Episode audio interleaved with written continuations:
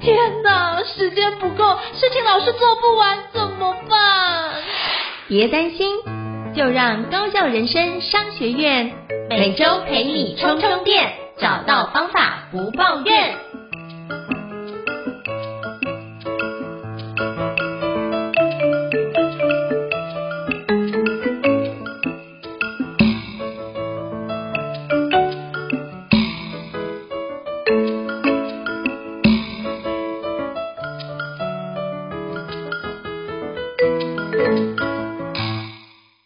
我是赵英成，欢迎大家来到高效人商学院的相关的好课推荐或是好活动推荐哦。那今天我们要分享的是二零二三约翰史密斯与亚历克西斯瓦列霍的吉他音乐会哦。那今天我们语谈的一个嘉宾是时光吉他音乐艺术工作室的负责人萧丰裕老师哦，他是邀请就是丰裕老师来跟我们分享这次非常特别的一个音乐吉他音乐会哦。那我们欢迎丰裕老师，Hello，丰裕老师，你好，Hello，Hello，应成老师，还有正在收听的听众们，大家好。我是那个萧丰裕 Gary，那我自己呢，本身弹古典吉他呢，已经超过二十年了。那现现在目前呢，在林口呢，还有成立一间叫呃，其实我们我现在是这里的小插曲，其实我的招牌叫吉他时光。我当初在申请的时候也是申请吉他时光音乐工作室，可是呢。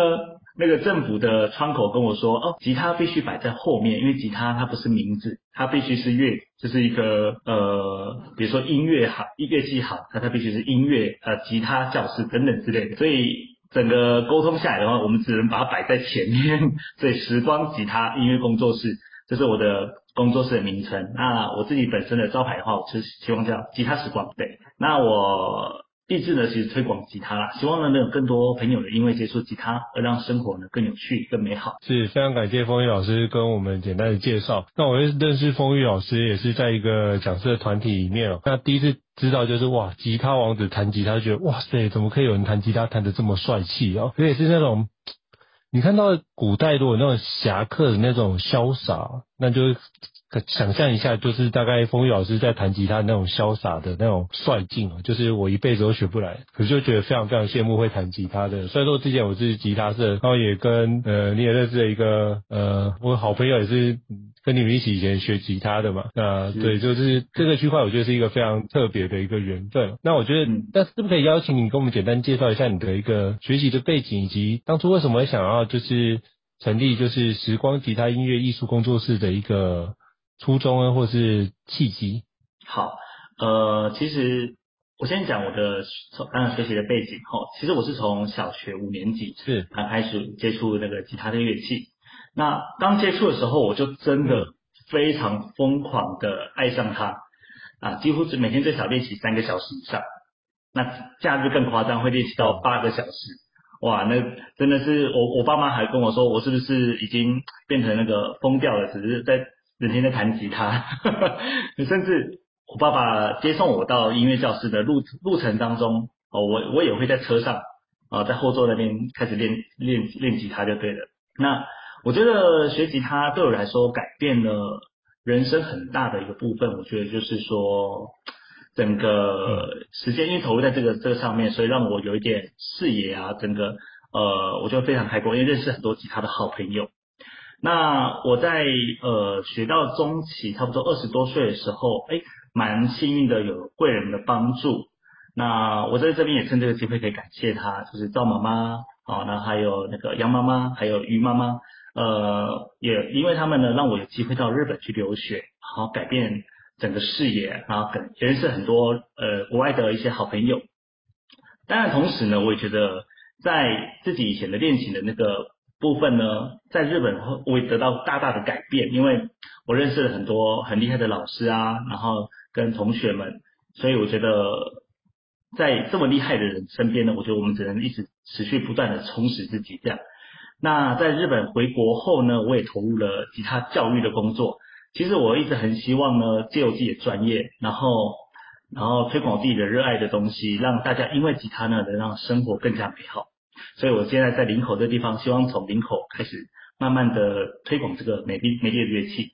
嗯，真的是很棒的一个初衷跟发心哦，而且就是透过去日本学习也产生不一样的视野，你有非常多的贵人，这是很棒的一件事哦。那这个也请教，就是 Gary 老师，就是在台湾教授吉他，其实教授，我觉得教授乐器其实都都不容易哦。那是不是可以邀请跟我们分享一下，你觉得教授吉他最挑战的一件事情是什么？我觉得教授吉他，如果以本身教学上，我觉得让学生学会。呃，不是一件太难的事情，但我觉得最难的一个状况是我曾经呃遇到一些家长，他们是希望短时间看到成果的，那这个其实对于呃孩子或者老师都是蛮大的压力，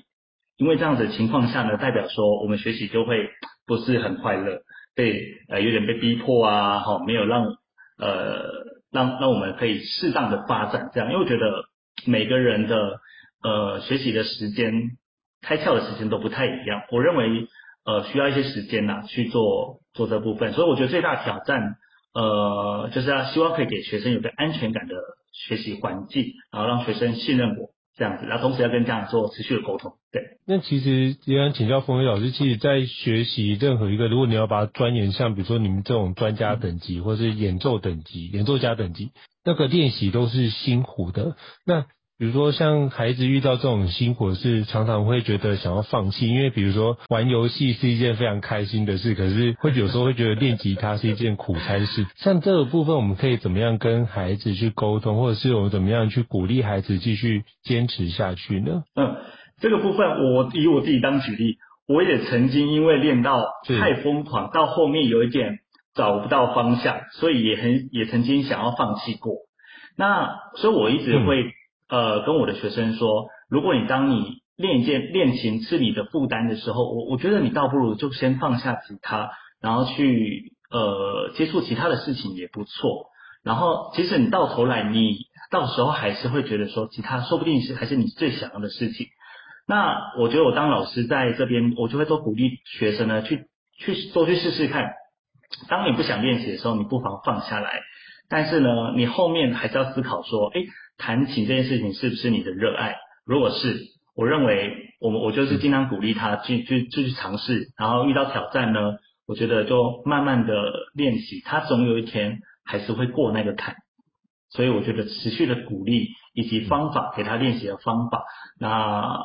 这样才是一个对我来说就是教学的方方式了。是是是，所以就是我们就是如果也不要把自己逼得太紧，有时候可以让自己稍微休息一下，再让这个状态回来，也再继续，也是一个不错的一个方式。休息是会走更长的路哦。对，我觉得这很棒。那我也想请教，就是翁玉老师，就是像您已经在世界上看过，因为你出国就相关，比如说学习嘛，那一定会看到那种就是哇，怎么有人这么天才，然后怎么弹得这么厉害？那你怎么去看待说哦？那这件事情哇，变这么天才，那我要怎么锻炼才能够达到那样的状态，达到那样的水平？那你怎么样做自我激励，跟怎么样做那样的自我肯定，而不会因此做自我批评的方式呢？因为其实我之前遇到过，就是很多，比如说我以前练毛笔字，就是看到那种，就练到省赛的时候，就觉得哎、我写的不错啊。那也可以拿到最多，也可以拿到全国第二。好，那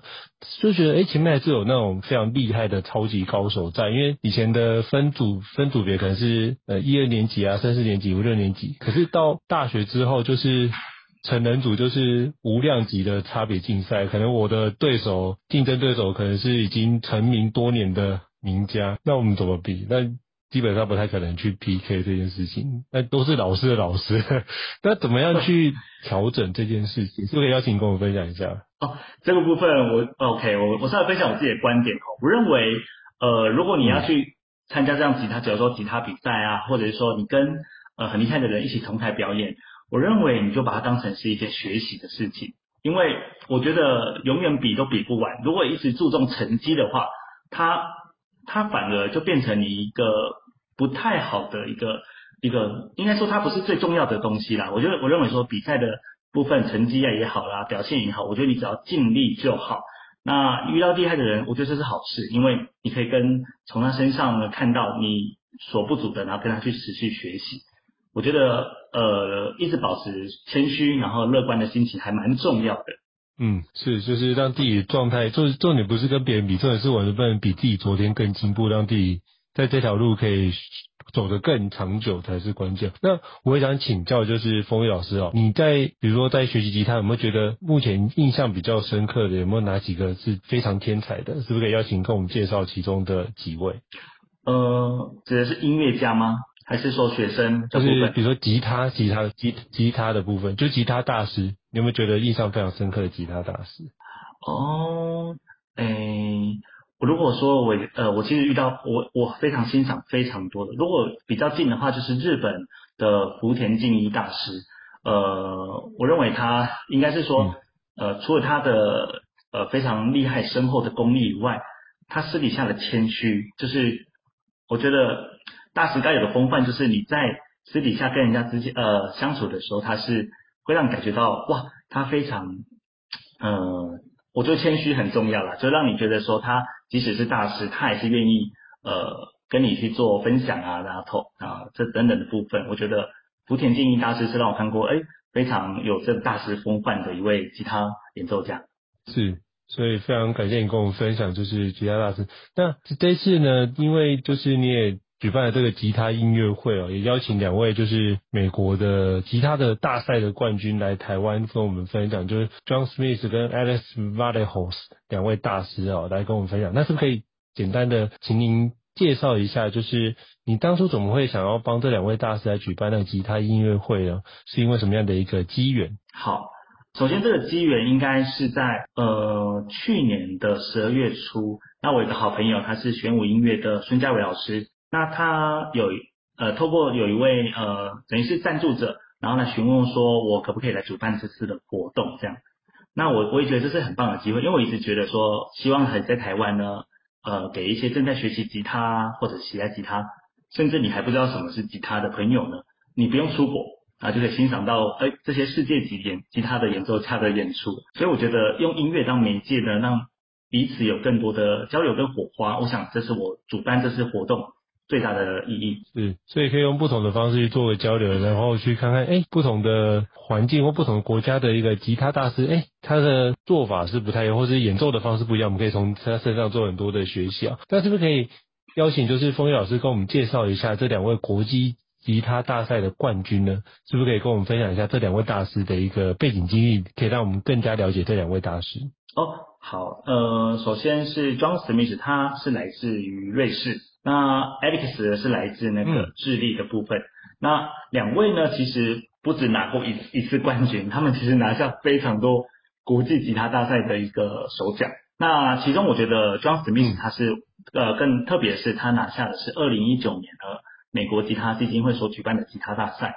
那如果要形容，他有点像是说吉他界的奥林匹克，它是一个难度非常非常高的比赛，所以全世界可能一年当中。有非常多人去参加比赛，那他会呃预他有分预赛，然后复赛跟初赛。那进入决赛的话，顶就是可能在几千人当中呢，刷到最后决赛只剩六个人。那他是在六个里面呢，在二零一九年是拿下了第一名的部分。所以我觉得这是很难很难很难很很特别的成就这样子。所以这次很有机会邀请到这两位，呃，非常的荣幸这样。是，我觉得这是一个非常难得的机会，而且就是跟。得过这么多届冠军的一个大师级的一个吉他冠军选手来跟我们分享，我觉得是一个非常难得的一个盛宴。那我也想请教风雨老师，就是这场音乐会啊，其实应该花费非常多的心血去筹备，那是不是可以跟我分享一下这个筹备背后的一个你印最印象深刻的一个故事呢？可以让我们听众可以多了解一下这个音乐会的难得之处。OK，呃，首先这场音乐会应该是我。办过的活动里面筹备时间最短的，因为我刚才提到是是在去年十二月初嘛，那去年十二月初，所以当时在邀请、嗯、呃邀请之前来的时候，我就知道说哦，他们只能在呃三月初的这个阶段，呃这个时候实体才能来台湾，所以等于是我们筹备只有大概短短的不差不多过后在过年话不到三个月的时间，所以当时呃印象很深刻，就是说哎，当我们知道这个活动要要不要办的时候，然后哎，已经有预算，有这个预算的话，那我们就赶快来做。所以我觉得印象最深就是呃最大难题是找场地啊，因为基本上很多好的音乐厅呢，都要提早至少一年前预定，所以我们就花了很多心血，然后到处询问，然后打电话，后来就哎运气还不错，就找到了一个在板桥的新北艺文中心演奏厅，哎刚好时间上也搭得上，然后场地也还不错，所以我觉得这个是让我们觉得呃非常幸运的一件事情，也印象很深刻，在短短的时间内可以找到场地这样。啊、所以就一系列的，那因为我们只有我跟嘉伟老师两个人在筹备，所以也是蛮特别的，就是说从联系场地啊，然后到到票务、美工，好以及演奏家等等的沟通的前置作业，呃，时间很短的情况下，我们都还是慢慢的已经完成了，所以这个印象很深刻。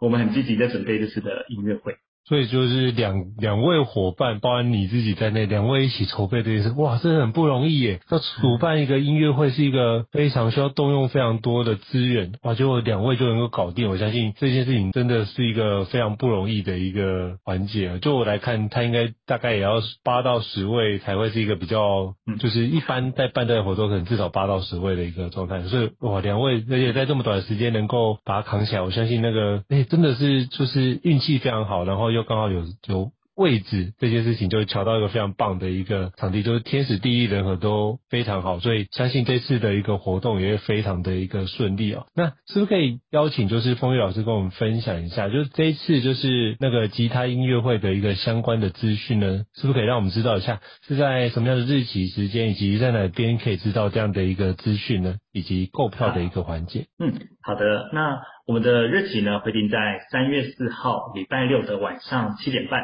然后是地点的话是在板桥的新北市艺文中心演奏厅。这部分的话，大家都可以在两厅院的售票系统可以查询得到，也订得到。那顺带一提呢，我们隔天我也会有吉他大师班